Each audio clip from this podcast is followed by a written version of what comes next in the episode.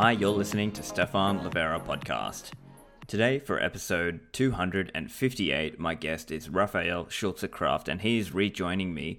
He is the CTO of Glassnode, and we're going to talk a little bit about some of the on chain analytics that he and his team have been doing, as well as the supply crunch that's been coming in the Bitcoin world. Because while obviously the price is pumping, you can also look beneath the scenes and see what's going on in terms of how much of the supply is liquid, how much of that is illiquid, what is the behavior going on. So, a very bullish episode for you. Now, a message for the sponsors of the show. Lend at HODL HODL is a non custodial Bitcoin backed lending platform, so you can lend and borrow globally and anonymously. So if you have stablecoins, don't leave that lying around, lend it and earn attractive returns. HODL HODL's lending allows you to earn 25% APR on average, which is one of the highest returns on the market. Also, there is no need to sell your Bitcoins even if you are short of funds. This is a way to get some fiat stablecoin liquidity without the need to trust your money to any one party. On Lend at HODL HODL, your Bitcoin collateral always remains locked in escrow. Lend at HODL HODL is a Bitcoin DeFi, allowing peer to peer lending and borrowing directly between its users. With HODL HODL's Lend platform, you set your own terms and put up offers depending on how long you want to borrow or lend and what interest you're looking to earn. Go and check it out lend.hodlhodl.com. CipherSafe.io are producing the Cipher Wheel product. So if you have invested in a Bitcoin hardware wallet, don't just rely on that piece of paper. Make sure you are using a metal backup seed so that your seed is fireproof, waterproof, rustproof, petproof, and tamper evident. The cipher wheel comes in a wheel shape, and you get some tiles. You slide in four tiles for each word, and that's how you can back up your seed and make sure that you or your loved ones have access to your bitcoins if an accident occurs. Go and order yours at ciphersafe.io and make sure you use the code LIVERA to get 10% off. Compass is an online marketplace which makes it easier for everyone to mine Bitcoin and enhance the Bitcoin network's security. This is the anti cloud mining option. Compass helps you buy your own ASIC and secure hosting at great facilities around the world. For years, we have all heard that mining is only profitable if you're investing tons of money, but now, with Compass, everyone is able to tap into economies of scale and access reasonably priced hardware and cheap industrial power rates. And if you're unsure about how to get started with mining Bitcoin, Compass offers hardware and hosting bundles, which eliminates the need for advanced technical knowledge and allows you to quickly get started mining Bitcoin with hardware you own. Visit them at compassmining.io and start mining Bitcoin today. On to the show. Raphael, welcome back to the show. Thanks for having me back, Stefan. Pleasure to be here. Yeah, so it's been a little while since we last spoke on the show, and there's obviously been a lot going on in Bitcoin. And of course, we are here to talk about what's going on on chain. So, I guess first, before we get into all of that, can you maybe give us a little bit of an update? What's going on with Glassnode since we last spoke? Yeah, I mean, um, it's been it's been a wild and, and an exciting time, right? Um, I think um, for all of us uh, that have been building throughout the bear market, essentially, you know, we were hoping for, for this to happen, and, and and we wanted to be ready for, for the when the bull market starts, um, and, and and here we are, we were, and it's um, it's it's been wild. Um, you know, there is there is a lot of a, a lot of engagement, a lot of requests. You know, finally, um, people getting much much more into on-chain data as well. It's it's super exciting to to actually now see that that data in a bull market in real time. Before it was always you know only in retrospect uh, with respect to what happened in two, 2017. So yeah, uh, we're doing very well. Very exciting times. Yeah, and you guys have been sharing a lot of great updates. Now, let me just maybe take a step back, just for any listeners who are new, just to kind of explain a little bit about what's going on here. Are you able to maybe just give a little bit of an overview?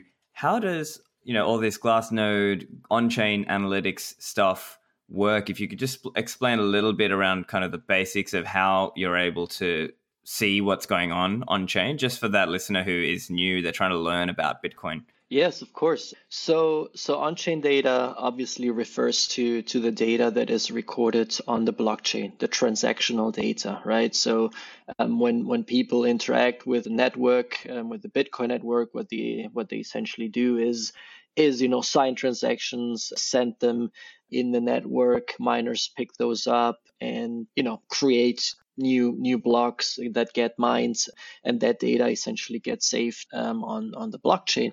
And and so this transactional data really um, has a lot of a lot of information right? And that's that's something that is unprecedented because you know things things like that that don't exist in, in, in traditional markets.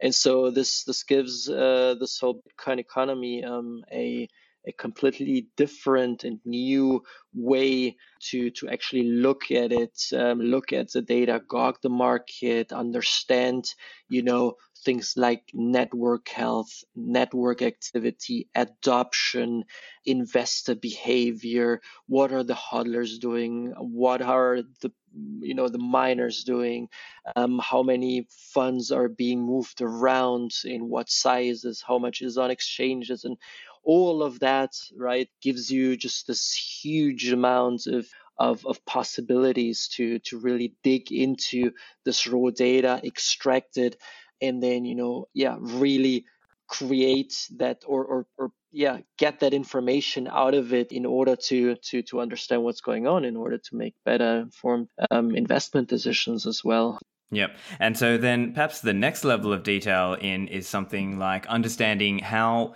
you know, because when somebody's new to Bitcoin, they might think, oh, it's totally private or it's all totally public. And the truth is, it's somewhere in the middle, depending on what kind of behavior you use. And if you act, you know, for example, if you use, you know, Samurai Wallet and JoinMarket and so on, your behavior is a little bit more masked, obviously. But for most users, that behavior is visible on chain. And there are certain heuristics, right? Most famously or commonly is the common input ownership heuristic. So for users, for listeners out there, when you spend your Bitcoin, it's like think of it like you're you know casting down a, a bar of gold and recasting it into a, a, new size of gold. And then based on the way those move around people can try to essentially cluster different balances and then try to track different users on the chain. Uh, would you say that's a fair summary of in some sense what you're doing yeah, yeah, uh, roughly. So, so the, the the basic unit on on the blockchain is an unspent um, transaction output, right? Um, and that holds some amount of, of Bitcoin. And so, if you if you own Bitcoin, what that means is that you have a private key that is associated with the the address that is related to that to that to that bitcoin right and it gives you the right to actually spend it right and so when you do that that UTXO essentially gets destroyed, gets spent, right? Um, and a new one gets created. And a transaction can entail, can contain many of these of these inputs of these of these, you know, UTXOs that get spent together. And um, and essentially, you know, why when they get spent, they essentially get get get destroyed. New ones get created as as the outputs of, of that transaction.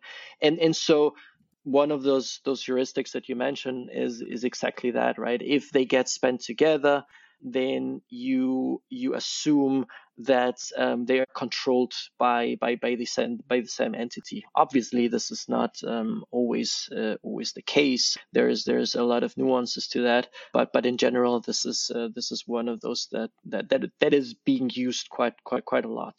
Um, and so yeah, Bitcoin in that sense is it's not anonymous, uh, right? Um, it's it's pseudonymous because yeah, you can essentially see uh, the the behavior of addresses on on on chain and and try you know through statistical pattern recognition through machine learning through clustering um, and and many uh, advanced methods um, try to gauge you know which of those actually belong together which are you know probabilistically controlled by by the same entity. And um, you know these these are these are some of the things that we do but um, we don't go uh, down to the individual level right? Because we're not interested in in single transactions. Um, i'm not i'm not interested in in in you know um, knowing uh, what uh, you know what what a particular person um, is, is sending to to exchanges or so. What we're interested is really the macro view.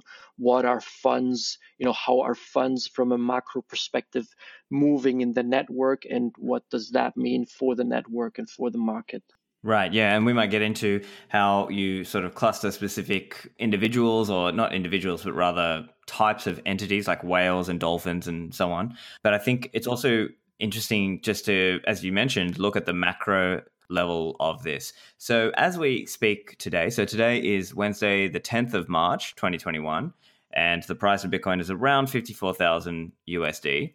And so currently about 18.65 million of the 21 million Bitcoins have been issued or mined into existence, if you will. And so I know some of your statistics look at things like liquid versus illiquid Bitcoin supply, and then there's also you, you also consider that some of those Bitcoins have potentially been lost. Are you able to uh, get, shed some light on those kind of numbers and how you're analyzing that?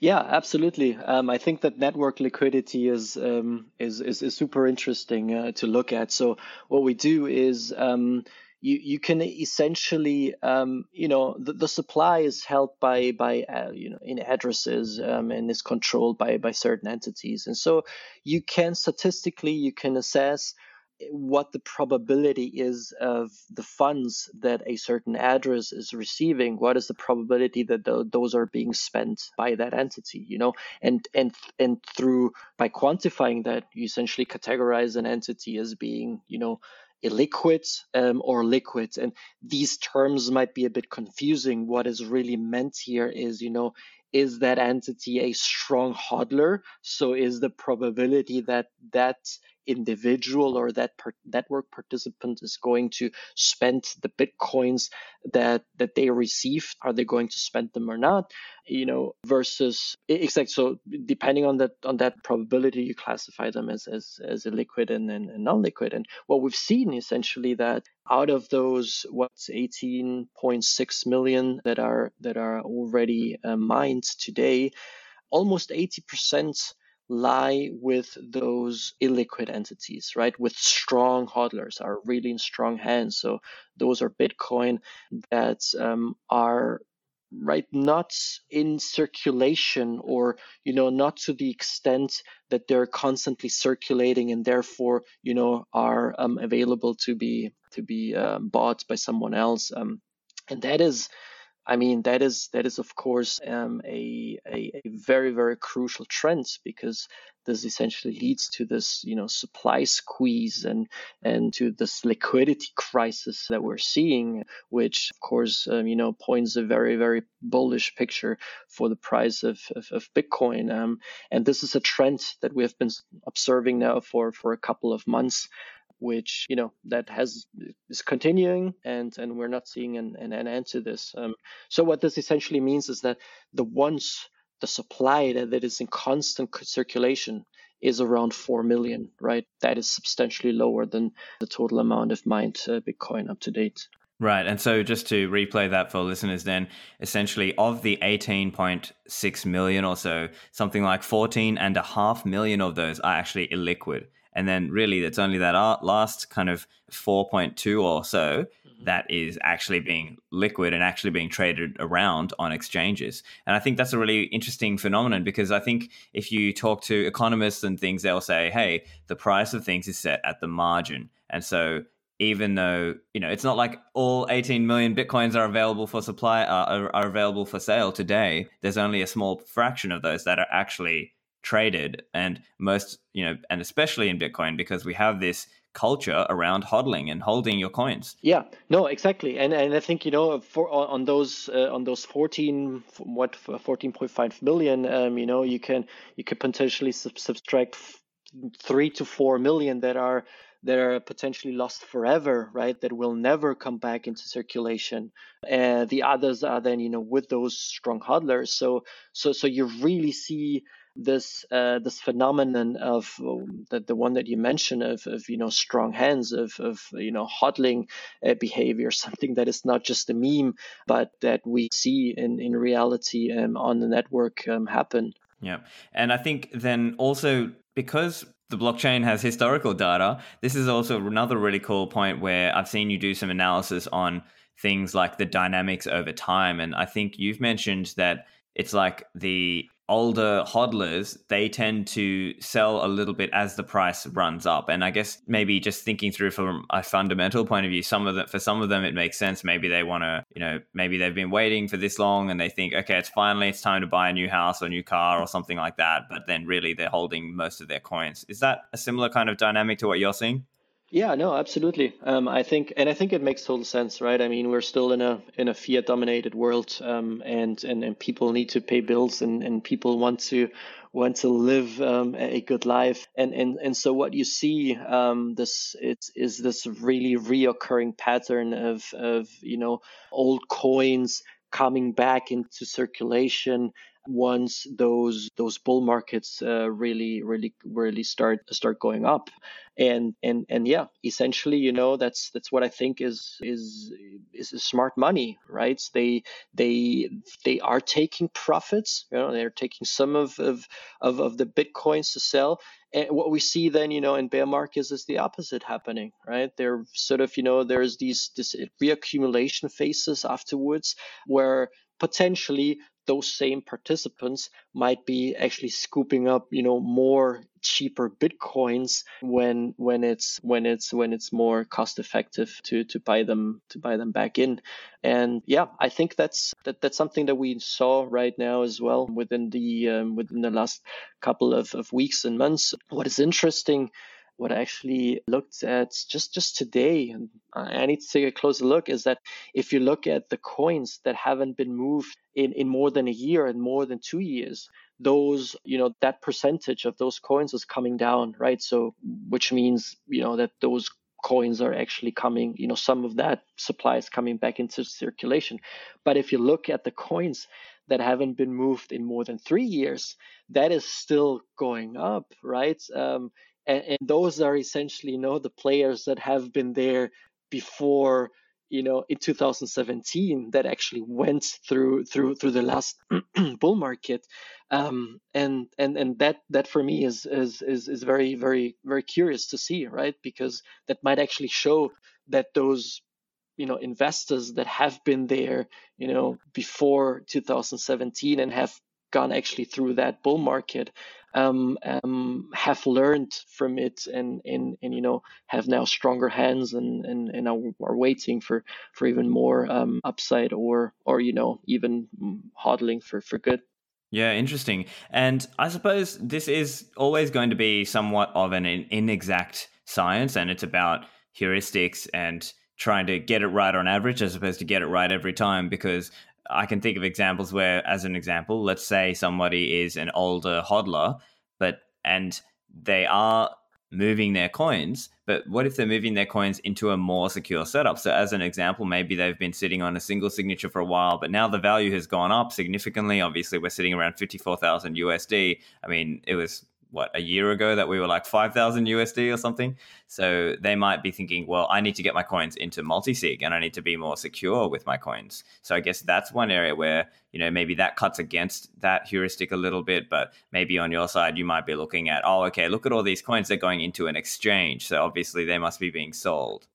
Absolutely. I think i think you know this is this is all statistics right? This is all sort of you know the overall trend. Um, and and there is definitely examples uh, for for which you know these yeah these these metrics don't hold you know and exactly those examples that you mentioned right? I can i can totally see someone you know um, that have you know having bought a bitcoin a year ago or so at, at 5k and and now uh, you know maybe left it on the exchange or so and now at 50 uh, you know 50 50k or 50 plus k um, they're thinking to themselves, okay, you know, this is this is too much, this is too valuable, this is too risky to actually keep leaving it and um, you know on an exchange or you know are pulling it off to a hardware wallet that they bought or something like this. So that coin that you know potentially um, has uh, more than a year since the last move is now coming back into circulation but it's nothing that you know where, where someone is realizing profits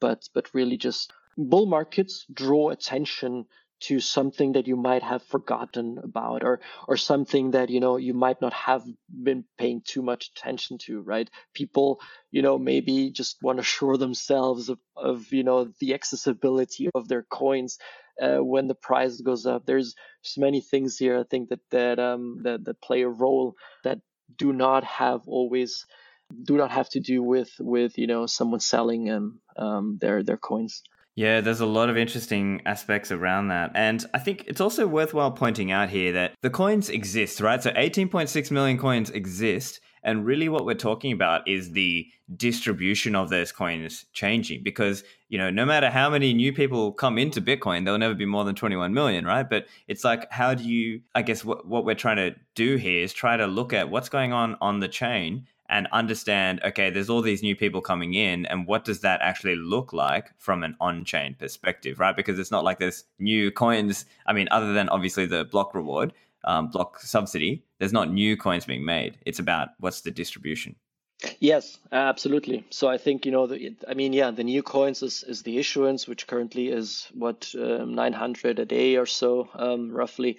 That that of course is is you know is is being added um, on a daily basis, but um, you know the the bulk, what 88% or so, have already been mined. So it's it's all there, right? So it's it's really looking at that UTXO set of of of that Bitcoin supply that lives on the blockchain and then trying to assess what is happening with that, right? How is it being redistributed? What is happening to altcoins? What is, you know, what are what are the, the exchanges? All these kind of things that you can actually gawk from from looking at that transactional data, which is, as you say, whatever has already been um, um, issued. Yeah. And I'm also curious as well the impact of okay, so there's address reuse. And I think in the earlier days, that was more of a common phenomenon where people might just have in their forum, you know, signature or online, they might say, hey, you can donate to me at this address or you can give me Bitcoins at this address. And then over the years, more and more people are using what's called HD hierarchical deterministic wallets, where they actually generate a new address to receive into. And so, has that changed the the analysis for you, or are you still mostly relying on common input ownership heuristic there?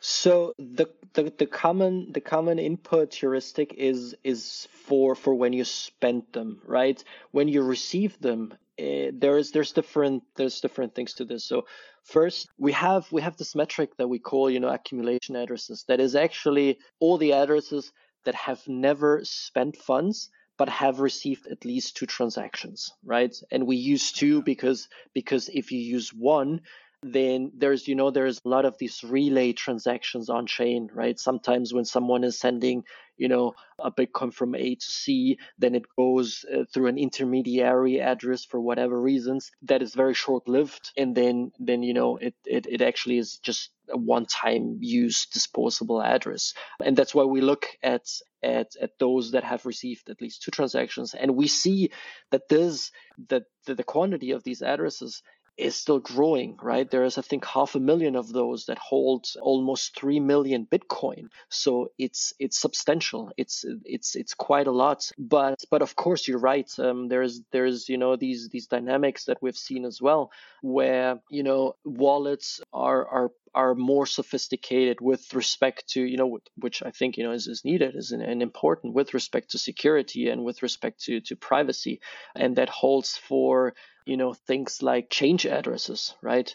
If if i send uh, if i send bitcoin um, and I, I need to spend you know a certain amount of utxos um, and i receive change from from that transaction nowadays i think it's very very uncommon that that change goes into the sending address back into the sending address even though it still exists to a large extent like you wouldn't believe it's still there right? But more and more wallets actually make use of you know creating a new one in which you know those bitcoin um, um, flow flow back in um, and and there are other heuristics you know where you can with a certain probability um, detect those right that's um, it's it's simple um, statistical pattern recognition it's so uh, the the methodologies they need to become a bit more sophisticated um, in order to to maintain the same level of accuracy with respect to these metrics. Yeah, it's really fascinating stuff. And I suppose one angle that does kind of come to my mind, and maybe this is, you know, the influence of my friend Matt Odell and the privacy angle. I'm curious, does that play on your mind that, you know, some of these heuristics, they kind of cut against people's privacy and that some of these, you know, clustering algorithms to some extent. Now, I, I, understand you're not doing it to the same level that, say, you know, a chain surveillance company might be doing it. But does that play on your mind in terms of cutting against some of the privacy heuristics of just everyday Bitcoin users out there? It does. It does absolutely. You know, and that's something that we've we've, we've been thinking about a lot as well, right? I think I think, and this is why I always try to emphasize it, and why I try to mention it that that you know we are interested in macro flows and and not not in in you know in individuals. Um, you know, we're we're we're interested in those those driving forces of the markets that is the big institutions and and so that's that's that's absolutely an angle where you know we we try to be um, as as yeah as, as as careful as as possible and then not not go down the the forensics road right not go down the you know this this particular transaction you know belongs to you know x or y or comes from you know a dark market or, or whatever that is um, so I think I think this is uh, for us. It's that that's something that it's very important um, uh, to, to to emphasize because uh, we're we're really interested in in, in in the macro view of, of what is happening on chain related to the markets mostly. I see. So if I could press on that thread just once more, it could be that, I mean, in order to find that macro view, you kind of have to cluster somebody's wallet, don't you? I mean, in order to know, oh, see, that's the darknet market, or this is the Hydra market bitcoins, or this is some, you know, these individuals are using CoinJoin as an example, and then you might have to sort of, to some extent, apply clustering or apply some analysis to that, right? Yeah, so so the the only entities that we look at are miners, exchanges, and OTC desks, uh, maybe custodials, right? So I don't I don't even I don't even know um, you know about um, uh, the dark markets, and so I'm just mentioning them because I know that there's companies that do these forensic analyses, and you know that might you know say this this Bitcoin is tainted or you know like um, whatever it is, and and so these these these heuristics that, that we apply. We just apply them you know automatically in the background you know through the clustering algorithms without us knowing you know like whose addresses those actually belong to or you know where those reside or you know what uh, you know whatever whatever that is. The the only the only ones that we actually have labels for are i mean obviously the miners you get them because you know those those come, come from the CoinMints transactions, and and the and the and, and the exchanges because those are um, those are the the interesting ones when you're looking at, at market behavior. Sure, and I think uh, yeah, I think that's fair. And, and and as you mentioned, you're not going to that same level of a chain surveillance company. And I think the answer as well, to be fair to you and uh, other people doing this kind of work, is that really for people who are more concerned the answer is not to kind of shout at the people doing anal- analytics but it's to actually be more private on chain. And that means learning to use coinjoin learning to use these techniques for your own privacy. If if that's what you know if you as a listener that's what you're interested in make sure you're doing some research into those privacy techniques and you, you know you're using non KYC methods of acquiring your bitcoins. But certainly I think the overall analysis is quite valuable and very interesting for those of us who are interested in the macro perspective of what's going on on chain and you know how many people are hodling and so on I've seen you chat about some of these different metrics. There's one called NUPL, Net Unrealized Profit and Loss. So, Raphael, what, what is that? Uh, so the the NUPL um, is is a metric that essentially uh, tells you the percentage of of the, the mar- of the market cap that that is in profit or loss right? This is a metric that relies on a concept that is the realized cap and and the realized cap is is is essentially valuing each bitcoin at the at the time that that those bitcoin last moved right? So as compared to the market cap where you say these are all bitcoins this is the supply you know each of those is multiplied by the mark by the um, by the current price. For realized cap you do it um, by the price at which the the bitcoins um, last moved and so uh, taking these two concepts you can actually you know quantify how much of the market cap what is the percentage that is um, in in profit or loss um, and, and and and NUPL essentially gives you exactly that metric right? Um, so what happens is that the metric then goes up in bull markets when essentially investors are realizing their profits at a, at a lower at a lower rate than than uh, the market cap is going up, right? And so you know currently we're I think at 70% as, as far as I, I remember the last number, you know, which actually essentially means that 700 billion um, of the market cap are, are, you know, with respect to, to this on-chain analysis in, in a state of, of profit. And this can, you know, you can map this then to essentially these different uh, investor sentiment um, bands uh, within cycles. And, um, you know, as you go above 75, 80, this is, you know, when, when sort of like the, the market gets very, very greedy because no one's realizing prices. Everyone's, you know, like really, you know, hoping for, for, for more and more and more. And, and this is, you know, where historically it has been a very good indicator for, for those, uh, for those tops. Yeah, I see. So it's sort of like a it's like a local top indicator kind of. I mean, obviously these are all heuristics. None of it is like 100%, but historically it seems to be that way, correct? Yeah, I mean, I use it more for I use it more for for for global tops. Uh, I think it has been a very good global top predictor. You know, these these biggest Bitcoin cycles that we've seen, and and and the bottoms as well. So it's it's it's a very very nice metric that helps navigate these cycles and and actually give you a good feeling of you know where we currently are right? Whether it's a good entry point whether you know we are entering or or, or leaving a bull market whether um, you know it's it's becoming dangerous and, and we might be hitting one of those stops anytime soon yeah. So as you view NUPL, then where, where you, as you said, it's about zero point seven. So I guess what were you know just to give listeners some context, what was like a good accumulation point, and what's kind of like a we're, we're nearing the top point.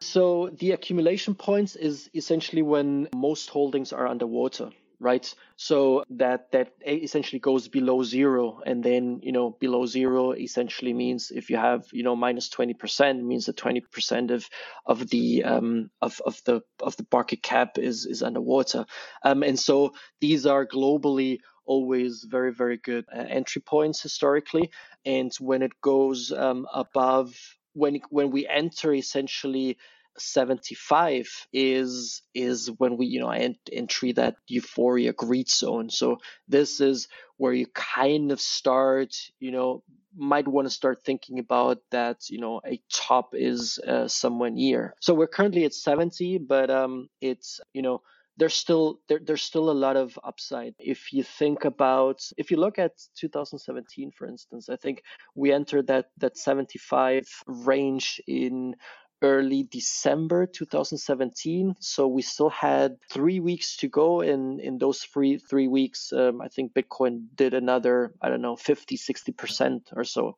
right? And so we still we're, we're still way below that, right? Even even if we start entering at, at uh, uh into into 75, we might still have you know again um, if it looks uh, similar this time those those 50 60 percent um, and you know and depending on on the price at that point in time, I think there is there's still still some way to go.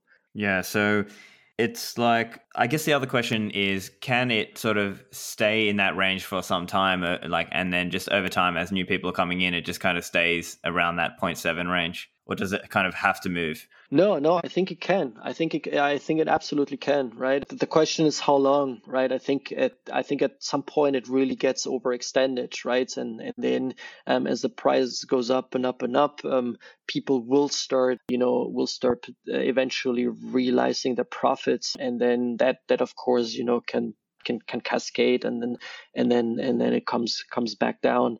But we can stay within that range. I, don't know how it was for the previous markets but but as i mentioned i mean we were almost a whole month um, in, in in that range. And and usually you know that's that's towards the the, the end of, of, of, of those cycles where where prices really accelerate again um, quite a bit. Um, but you know we were close to it. We were close to entering that that 75%. Uh, now we're back at 70. So you know, until we get back to 75, and then you know, depending on how long we stay there, I think that's it's it's something that I am looking at, but nothing that I'm worried about um, yet at all. I see. And of course, as people who were around the last few times, they know that there were 30% drawdowns on the way up. So it could well be that we're just going through a few of those on the way up, right? It could very well be, absolutely, and I think that's that's just something to to keep a close uh, close eye on, right? They, they there are these drawdowns, you can go back thirty percent, right?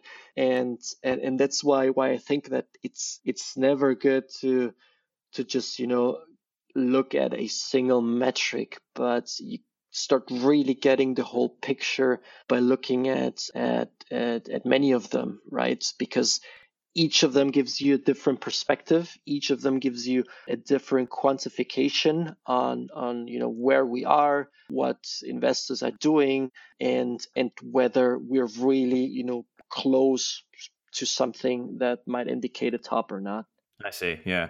Uh, and I've also seen you were chatting about this metric called UTXO realized price distribution. So I guess they're a little bit related. Can you outline what, what is UTXO realized price distribution? Yeah, they're they're very much related. They're it's very much related to to realized uh, price actually, right? So the realized price is just the the the average uh, buy price, so to speak, from an on-chain perspective, because um, it just it just gives you the average the average price at which you know bitcoins moved on chain and and what the UTXO price distribution does is you know simply break that up into a histogram where you have these buckets and then you see you know how many bitcoins moved at you know 20k 21k 22k um, and so on and so forth. And this actually gives you a really nice overview of, of of that landscape on where there is a lot of activity of a lot of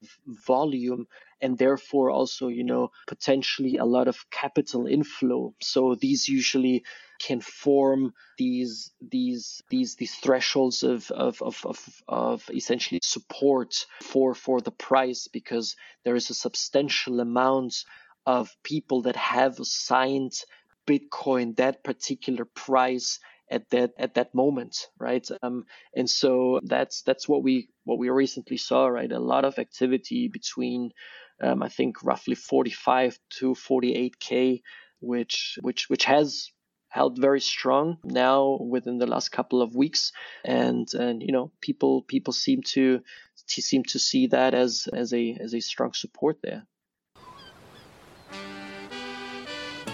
Greetings, Stephan Livera fans. This is Dread here, and I have some big news to share.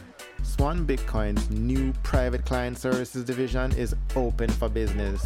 So last August, MicroStrategy CEO Michael Saylor kicked off the trend of companies buying Bitcoin for their balance sheets. A flood of high profile investors and companies have joined him.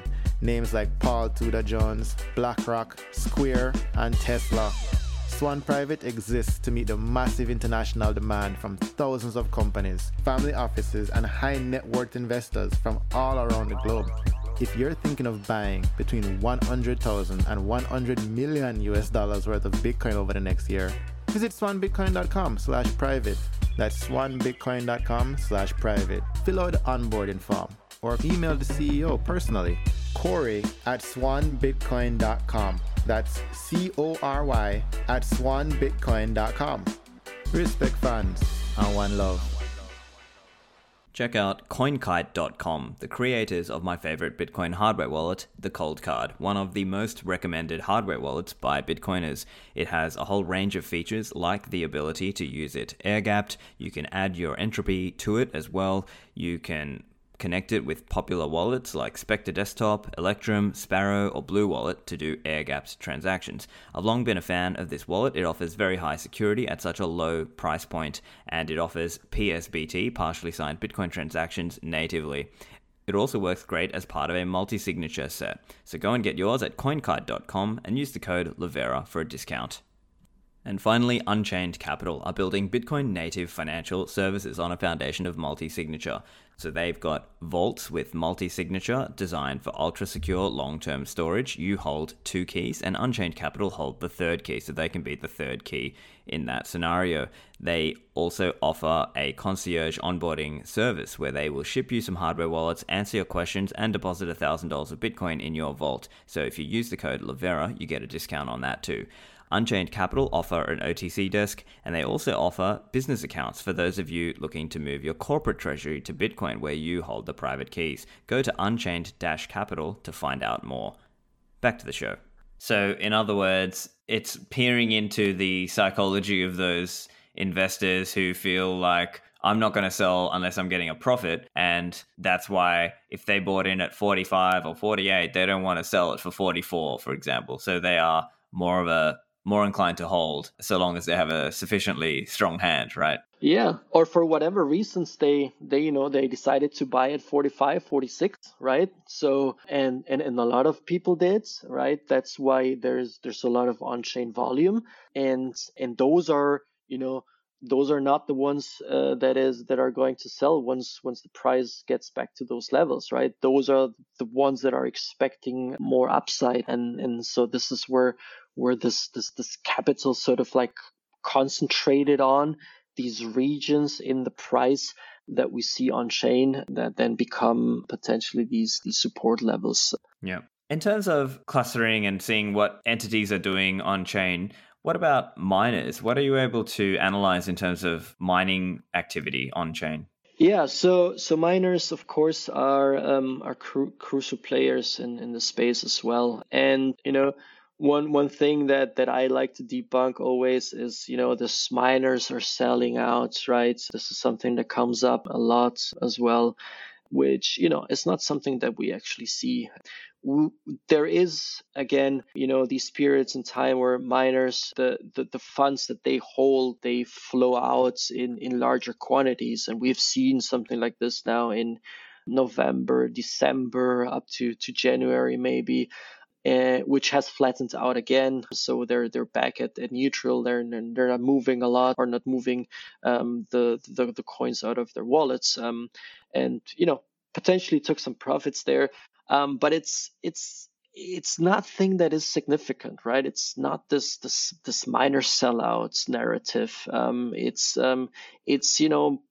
probably you know more on on the side of of their eco- economics and and you know um, bitcoins that they have to sell for for uh, their their mining operations. Um, um, but um, but that you know that that short term you know sell that that as I say was not very significant um, has has depleted now again um, and and we're back sort of like to the neutral level. That's that's what what the current status uh, is with with miners on chain.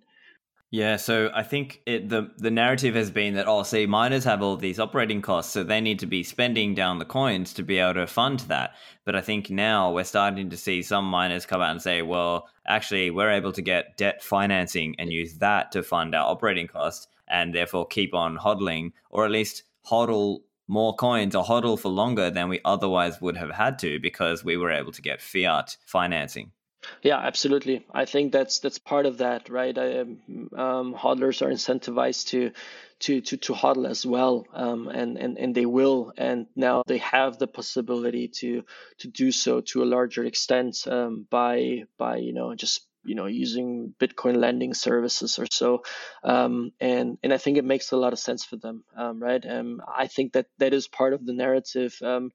That's nothing that that we can see from on-chain data, but from you know from from conversations that we're having, um, I think that's uh, that that's one of the that the paths that, that they're taking at this point. Yeah, another interesting phenomenon is obviously the collateralized loans space is growing rapidly. Now, disclosure for my listeners, Unchained Capital and Hodl Hodl are sponsors of mine who offer this as a service, but I think it is an interesting phenomenon here, and I wonder now, maybe this is a little bit not as much on chain analysis, but it's a little bit more just kind of fundamental analysis or just looking at what's going on in the market.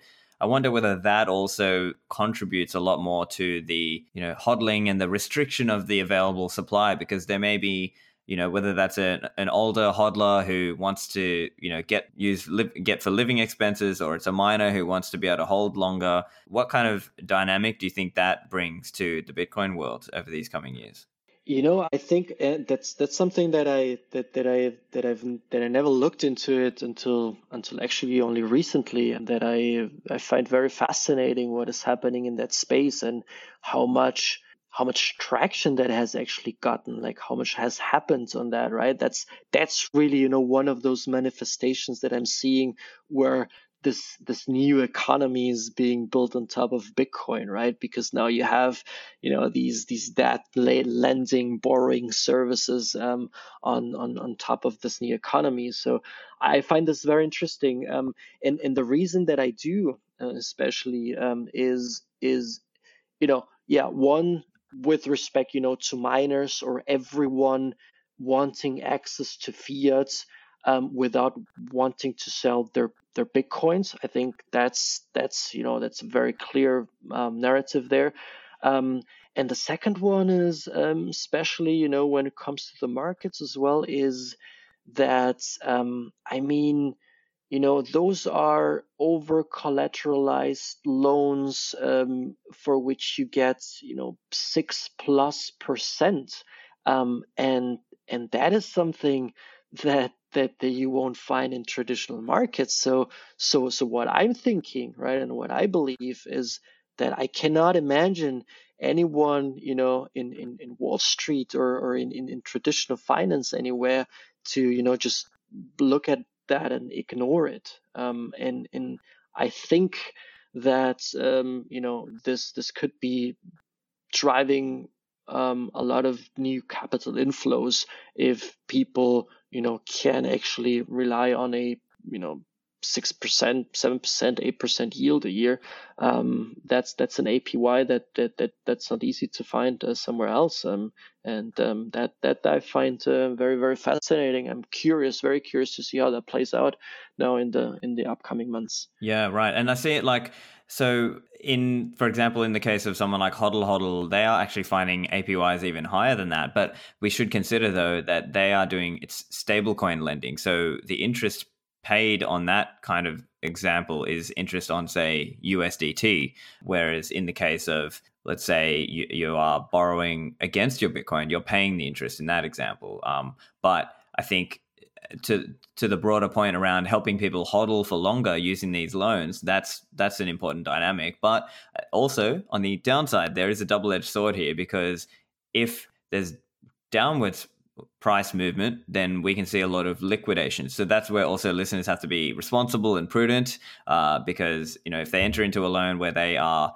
you know not having enough coverage for that, uh, then the margin call can come and you can get liquidated, and obviously that's a risk for people. And then that can also bring the price down quite rapidly as well. So it kind of is a double edged sword in that way. Yeah, absolutely. Um, I think you know, and it's it's still something that is very nascent. Um, although you know many of these lending services were were um, alive before before the Black Thursday event um, last year, and, and and and I think you know at least from from what I know, many of them did a good job of of, of getting through through that crisis. Um, so um, yeah, it's it's it's definitely something I'm very curious about, and I, will be I'll be um, having it um, uh, looking at very closely um, to see how that plays out in the upcoming months, especially given that you know the the AUMs of these services within within the last year have have really exploded. So I think that there's uh, there's quite some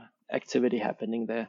Yeah. Also, in terms of looking at behavior on chain, one other metric I've seen Glassnode mention in some of the weekly uh, analysis is uh, supply adjusted coin days destroyed. So, this is a way of looking at older coins moving, correct? What What is supply adjusted coin days destroyed? Yeah, so, so coin days destroyed um, is, is simply um, looking at the age and the volume of the coins that are moving today on chain, right? So, if if I if you know if there's a Bitcoin that moves today um, that last moved seven days ago, then that's seven coin days destroyed, right? If I have two Bitcoins uh, that are moving today and the last time those moved was 30 days ago, then that's 60 coin days destroyed, right? So it gives you a metric um, of um, about um, you know the the age and the volume of um, the coins that are moving um, on chain today. Um, supply adjusted here simply means that you know as time goes by, as there is more supply, then you know the baseline goes up for coin days being destroyed because there's simply more coins and there's simply more days. So um, it it simply trends slightly trends up. And so by just dividing it by the supply you kind of bring it down to the same baseline historically um, to make it more stationary. Um, and so yeah coindays destroyed is um, is a super uh, valuable metric um, also in order to gauge uh, what our our long-term holder doing right our, our old coins that have been dormant uh, for for for many months, for many years, coming back into circulation. Yeah, really fascinating stuff. And I think it, it kind of, uh, that is probably another one that comes into if you think through fundamentally what are some of these people doing? Well, it, it might be an older hodler who is taking some out or they need some for living expenses because they've still been hodling and so on. But very interesting in the way that you can perhaps look at some of these and maybe combine some of the different pieces together to give yourself a bit of a, a more accurate view or at least some try to validate a thesis that you might be having about what's going on in the market. So that's certainly an interesting thing there. I think also the other really big one that a lot of people are talking about now is how the number of coins on exchanges is dropping very quickly. So, can you give us your analysis on this? What's what's the story there? Yeah, I think that ties into this this liquidity supply crisis uh, that we're seeing, um, right? So what we've observed is that we're in we're seeing this huge depletion of of uh, liquidity on exchanges that has now extended um, roughly a year, I would say. Um, so it's very very long, very very deep. I think um, exchanges have lost around 20% um, of of their supply.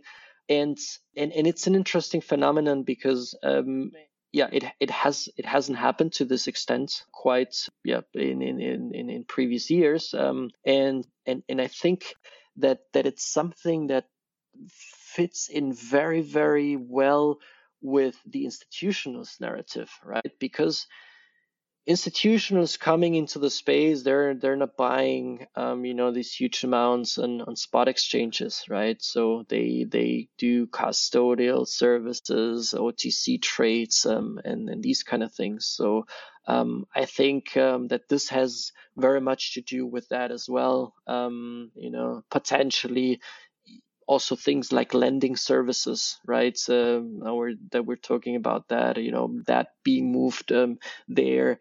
Um, then, of course, also, you know, simple education and self custody. People having, you know, long-term conviction, pulling their coins from exchanges into um, into um, hardware wallets um, or, or cold storage. So, yeah, there's there's the supply squeeze, um, and and I think um, that's that's very related to to the price action that we've uh, we've seen recently. Yeah, and so to give some context on the numbers, maybe you you probably have a better grasp on this than I do, but it seems that it's gone from something like 3 million bitcoins on the exchanges collectively and it's down to maybe two and a half and it's still kind of falling a little bit further like 2.4 million or so yeah exactly it's it's roughly from the peak, I think it's it's roughly yeah six six hundred 600k or so since the peak, which yeah from uh, exactly from three three million, it's it's roughly 20 percent, um, and that's that's substantial, right? That is that is very substantial, given that that you know um, yeah the, these exchanges are where actually the, the markets are happening.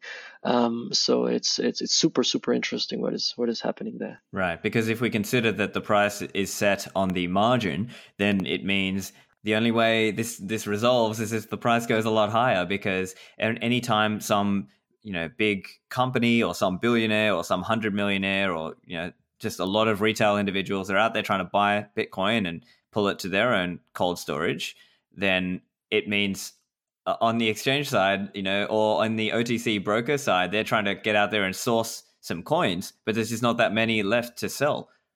Yeah.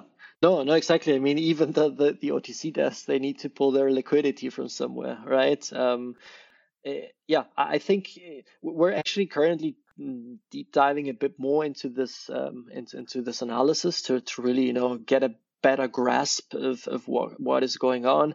Um, you know, there's some unpublished data where we where we do look at um, OTC desks where we have seen, um, you know, their balances going up in the same period of time. Um, uh, you know, um, I think a lot of that is is is actually moving into into into you know custodial services for institutionals, um, and and and that's that, that's you know that's exactly that. It's it's this liquidity depletion. It's not you know retail that FOMO retail kind of um, dynamic that we saw in 2017. But um, but this fits very very nicely with all the announcement the announcements that we're that we've uh, heard um, over the last couple of, of weeks and months of, of you know public companies coming in and and scooping up uh, those bitcoins and those are only the public ones you know how many funds and family offices and, and, and so on um, are out there doing similar things. Yeah, because in 2017, it really seems that was much more of a retail driven market. And at that time, the whole institutional money was more of a meme at that point. And it seems that this time in 2021, it really is a lot more institutions who are coming in. And I guess the typical pattern for them is they might be buying on some OTC desk or one of the big exchanges and then they might be pulling it out into one of the larger custodians. So we're talking, you know, Fidelity uh, as a custodian, Coinbase custody, BitGo, Anchorage, uh, maybe Knox custody. These other, you know, these other players. So essentially, even though the amount on exchanges is dropping, it could still be with a custodian, but just a non-exchange custodian. Yeah, exactly. And I think that's that's that's a large part of the narrative um, and non-exchange custodians. Right, because historically, I think the space wasn't as developed, so a lot more people might have left their coins on an exchange. Exactly, um, not at all in 2017, right? I think that's that's that's what's what what is actually making this whole institutional capital inflow uh, possible, the infrastructure now in 2020 and 2021 is there. That infrastructure didn't exist to that extent in, in 2017, right? I mean, there's other factors, but but but that's that's now like the accessibility for them, um, the infrastructure that they need in order to really you know go deep into this market that didn't exist before. Um, and so so yeah i think that's that's one of the the very big differences between these markets um, that in 2017 it was clearly retail um, uh, focused and retail driven while um, now at least you know that first part that first push of this um, of this market um, was was institutionals, and we have only recently um, seen that that, that retail um, is has actually arrived within the last couple of weeks. Right. So up until now, it's been mostly institution led, and if anything, now retail is also coming into the game. So now it's just going to be retail and institutions all trying to stack over the next few months as we kind of approach, you know, as this uh, bull market develops. Yeah, yeah, exactly. I think um, I don't know when we started seeing in um, retail. I think uh, maybe uh, maybe a, month ago, six weeks ago or so, right, where it started uh, slowly coming in. Um, I think there's a lot of off, chain data that shows us as well, right, with respect to you know sign-ups um, and sign-ins on on, on exchanges, um, um, you know these website visits, but then also in on chain, you kind of you kind of see the uh, the amount of new entities entering the space, and that has you know just like surged crazy in the, last couple of, of, of weeks. Um, so so that's you know those are those are um, you know the the smaller players that, that are coming in. So I'm really curious to see um, how this plays out um, and how that um, you know changes um, um, you know the, the the market and and then the volatility potentially as well um, within the next couple of, of, of weeks and months. I'm curious as well because just you know individuals, some of them can be weak hands and some of them can be strong hands with high conviction. I'm wondering whether you've seen anything on chain to indicate that in, from an institution point of view, whether you know the ones coming in now are weak hands or strong hands, or do you think it's more like we won't know until they get tested. So let's say, I don't know, just for example's sake, let's say it goes to like 250,000 and then it crashes to, you know, 50,000 or 100,000. you know, are we only going to know at that point how many of them are strong hands?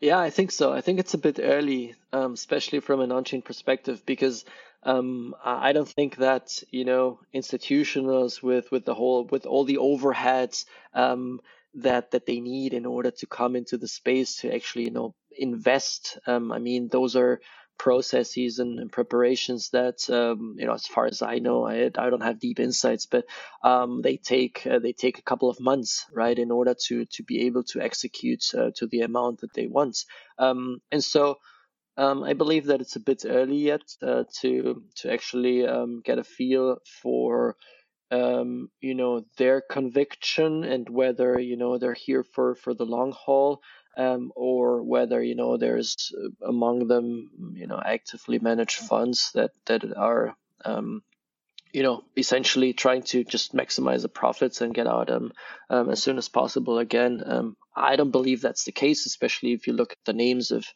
of um, you know of, of companies um, that uh, that have announced uh, their investments. Um, that that to me sounds more like you know we're we're here to stay for for at least um, for for for a good while. Yeah, and it's fascinating because I think the narrative has really shifted in you know the last year or so, where there's really much more of a long term store of value conversation. So potentially that would lead people to be stronger hands, even coming into it, rather than kind of historically where people had to go through a cycle to become a strong hand. But then on the counter side, you might see the more professional level investors and institutions who are trying to rebalance on the way up, where typically a lot of individuals don't bother rebalancing on the way up. Yeah, yeah, and make um, probably make use of, of the volatility as well, right? That you get uh, you don't get anywhere else. So, so yeah, I think I think we, we still have have to have to wait and see um, what what this does. Um, it's it's something that I'm very curious about because it's you know Bitcoin up to now has has moved very mechanically, right? Has moved, you know, very predictable. I mean, it's it's insane if you look at these market cycles, right? How how beautifully they, you know, they just just come and go and and and and, and you know now you have this new stream of, of, of investors that you know have you know potentially different conviction potentially you know like different i different ways of, of of behaving in this market you know like what this potentially does structurally to the to to to the space i'm super curious um to to to see how this plays out mm-hmm. um, and if whether you know all those eh, quote unquote predictions and, and and and models that people have play out or whether you know they kind of get disrupted by by this by this new um, uh, mature money that that has flown in. Yeah, I'm I'm really really curious to see that. Yeah. Also, the other interesting topic I wanted to discuss with you, and I know you've done some analytics and data science work on this too, is concentration of ownership. Now, there's this kind of often quoted sort of mainstream media argument of, oh, 2% of accounts, which, first of all, that's wrong. 2% of accounts control 90, 95% of all Bitcoin. Is that true or is that wrong? yeah, no, that's um, that's that's obviously wrong, and I think you know some of the analysis that that we did um, was was essentially to to debunk that, right? And that number, these you know, 2% of accounts control 95% of all Bitcoin is something that has been popping up all the time. Um, I mean, you know, the sentence itself is wrong because there's, what do you mean accounts? There, there's no accounts. So, so, right. It's, uh, first of all, you know, if you're talking about addresses, then that's, that's a different story. But so the whole thing of, about this is that if you look at the blockchain, and you naively do this computation, right? And you take all the addresses that exist and you know you look at all the bitcoins that all of these addresses hold, then you know you arrive to exactly those numbers, right? In that sense, you know they could be correct, right? Two percent of the addresses are holding 95% of Bitcoin. But of course, the uh, if you're doing these analyses, you need to be much more nuanced because this just leads to these very very wrong narratives that are you know are then being picked up by the media and this is you know what's what what what stays in, in people's heads and so what we did is we tried to, to get down to uh, something that comes closer to the truth than this right and and i think one of the important things is that not each address on the blockchain is to be treated equally when you do these kinds of analysis, right? Because we all know, A, if you have an exchange address that holds the funds of millions, of hundreds of thousands of mil- or millions of users, then that's very, very different from, you know, my hardware wallet address, right? And and and so, or or you know, or look at uh, miners is, is the same thing and, and so on and so forth right so there's these distinctions that you need to do on on the one hand all right and then also you know when when we get back to to now to to clustering and then heuristics and so on um, of course i I, I can have you know multiple addresses that are all controlled by me right? So so these these should not if if there's possibilities to assess whether you know they are controlled by the same participant you know we can make use of that information as well. I mean so that's essentially what we did right? Um, and and you know of course our our methods are not not not perfect. We're talking again here about you know statistics and heuristics and clustering and and you know um, address labels and it's not 100% correct but you immediately see that um, you know you're shifting that number that you know shows that high concentration way way way further down right? Um, so 2% do not control 95 our upper bound is essentially the 2% might control um, 70% or so. And that does that a that's what i mentioned that that is an upper bound. So so we are very very conservative there with with the the methodology that we apply right? If if if we are not sure you know that that that, that something is actually you know should be clustered then we're not doing it um, and and we believe that that number um, is is way less um, especially if you take into account um, you know uh, numbers that that you cannot get from on-chain data, which is the amount of users uh, on an exchange, right? I like I don't know, like the exchange on a on on chain is essentially well a black box, right? It's just a set of addresses um, that hold funds, um, and then you know they have their own you know accounting um, on top of it. Um, but that's something that that we cannot see. Um, and so yeah, this this this whole analysis was was in order to to you know to to to, to debunk this this the statement that that was popping up all over the place. Yeah, I see. And in your analysis, you actually uh, categorize or I guess stratify the different holding levels. So you say, as an example, shrimp with less than one Bitcoin, crab with one to 10, you know, all going up to, you know, fish with 50 to 100, and then you know, sharks with 500 to 1,000, whales with 1,000 plus coins, and then humpbacks 5k and over. You know, the mm-hmm. the Michael Saylors of the world. Um, and then you got like exchanges as well. So uh, that's a really interesting um, analysis, and I think I guess it it it gives some rough level of what size holders there are on chain. That is, uh, obviously not talking about people who leave their coins on an exchange or with, I guess, some large custodian. Yeah, yeah, absolutely. Yeah, I think that categorization comes, um, you know, was was initially in in some very early forum as well, and then I got into a conversation with with Willy Woo. Actually, uh, we talked about this, and this is, you know, and then when um, when when we then decided, you know, let's let's do this analysis and let's let's you know categorize all these different players, these you know um, participant sizes um, into these different different yeah maritime fauna and, and and and put it out there. So just you know as as an educational piece to to to show that you know the it's it's it's not as as bad as people try to paint this. So yeah. Yeah, and also interestingly, I thought it was fascinating that you were saying the amount of Bitcoin supply held by the smaller groups, the the shrimp and crab, has actually increased, and that some large entities, so dolphins, sharks, whales, and humpbacks. So we're talking, uh, what is that like? Uh, which one's dolphins again? Sorry, uh, dolphins are 100 plus. So basically, the amount being held by those dolphins through to the you know the whales has actually decreased a little bit, uh, and also you mentioned that there have been new whales birthed in a sense. Could you explain what that means?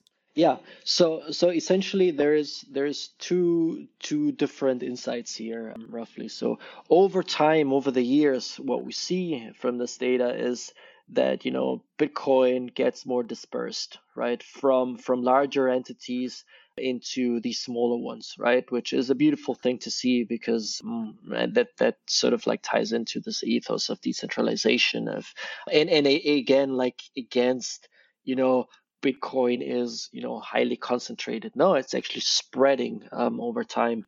That's that's that's one of the one of the trends that we saw in the data.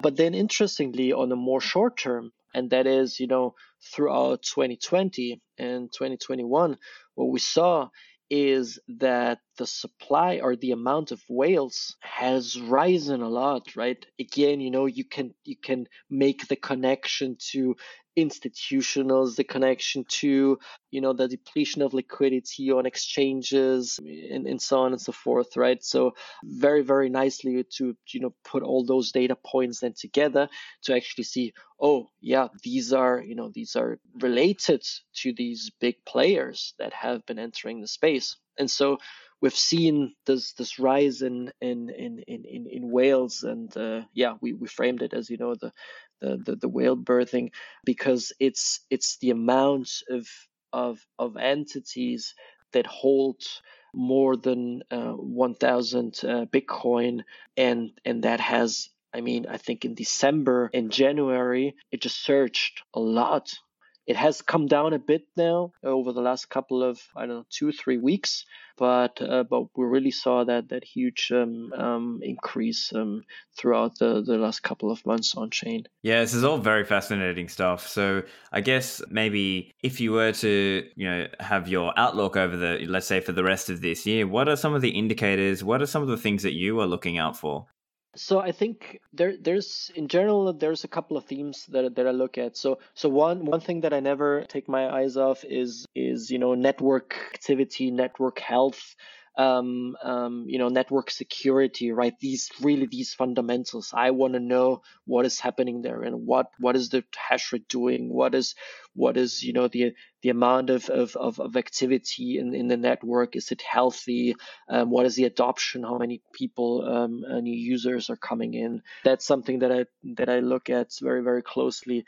Then I think this this whole liquidity narrative is, is something that I'm keeping my eyes on uh, very, very closely and to, to see actually how that plays out, how that structurally maybe changes over the next weeks or months, or whether that trend that trend actually continues.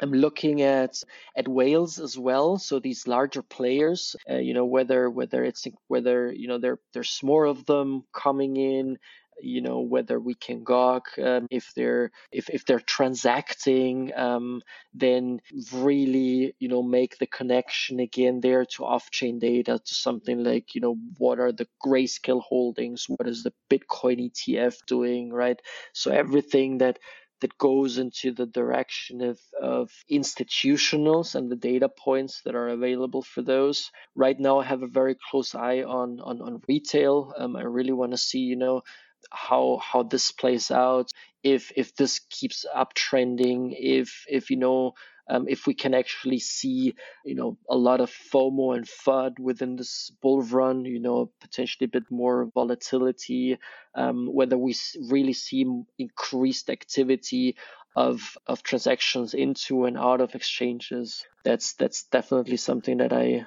that I look at, and then um, I think the the, really these these market indicators, right? These these market cycle indicators, like you know we talked about NUPL. There is you know uh, things like SOPR, the reserve risk, the MVRVZ. A lot of these fundamental uh, cycle indicators that you know give you a good sense of you know which of those indicate that you might be getting into the danger zone of you know reaching a top. And then i think what will be really uh, interesting to see is um, you know whether this is potentially a, a double top cycle you know where we get up to whatever 80 90 100 you know um, have have a big correction and then and then start ramping up again that's that's something that I'm that I'm that I'm looking at as well. Um, and something we didn't talk about, which is off chain, is uh, is the derivative space, right? I think futures. Mm. And and you know the open interest there is, is something that I that I really like to look at a lot with respect to you know and then also combine it with with with on chain because yeah der- derivatives are are something that um that that have have gain a lot of traction. In fact, you know, there there have been now times where they showed more volume than than, than spot exchanges, and um, and and so you know, and at the same time, it also means that. Um, if you have if you have these futures contracts that there is you know margin locked up in these contracts that that that you know then again ties into the the whole kind of you know supply and, and, and liquidity narrative. So yeah, I would say roughly um, those are the, the, the big big things that I'm that I'm um, that I'm looking at, and, and probably I forgot many.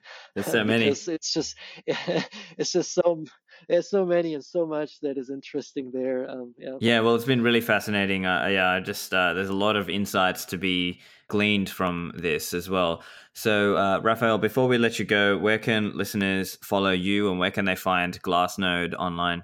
Yeah, so on Twitter it's uh, glassnode.com for for from for the company. Um, I'm Neocortex on Twitter. Uh, first E is uh, three, and otherwise on studio.glassnode.com. This is our our suite uh, where you know we have all the metrics that we talked about here today as as a live version for for people to explore. Excellent. Well, uh, look forward to chatting again soon. Thanks, Rafael. Thank you very much, Stephan. It was a pleasure. So let me know what you think of the discussion about on chain analytics with Rafael there. My DMs are open on Twitter. You can find me at Stephan Livera, and my website is stephanlivera.com slash 258 for the show notes on this episode. Thanks, and I will see you in the Citadels.